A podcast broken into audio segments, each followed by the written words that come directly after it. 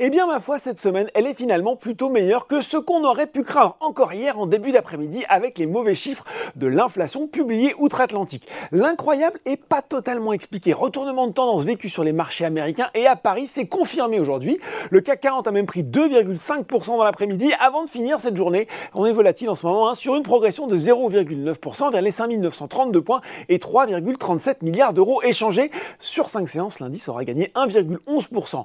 Outre-Atlantique, eh bien, le vent a lui tourné en hausse à l'ouverture. Le Dow Jones est 0,4% à 17h45 vers les 29 923 points, quand le Nasdaq abandonne 1,6% vers les 10 476 points. Le bal des trimestriels a ouvert comme prévu avec les grandes banques. Morgan Stanley recule de plus de 3,7% après des chiffres inférieurs aux attentes, mais Citigroup, JP Morgan et Wells Fargo sont bien orientés. Alors, si on regarde maintenant les valeurs en hausse à Paris, eh bien, deuxième séance de net rebond pour Orpea, alors que le nouveau directeur général Laurent Guillot a annoncé en début de semaine la mise en place d'une nouvelle équipe de direction.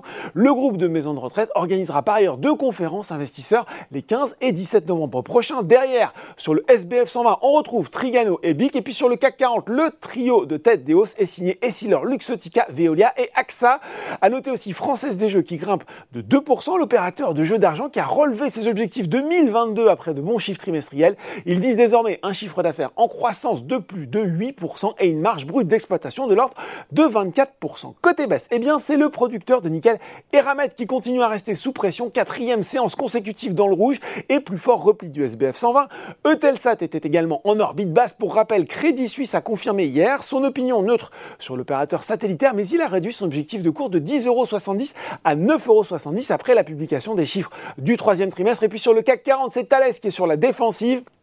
Cette fois, c'est JP Morgan qui a ajusté son objectif de cours sur le titre du groupe d'électronique et de défense tout en maintenant sa recommandation à surpondérer, mais il ne vise désormais plus que 143 euros contre 150 auparavant. Voilà, c'est tout pour ce soir. En attendant, n'oubliez pas, tout le reste, l'actu, éco et finance est sur Boursorama. Très bon week-end.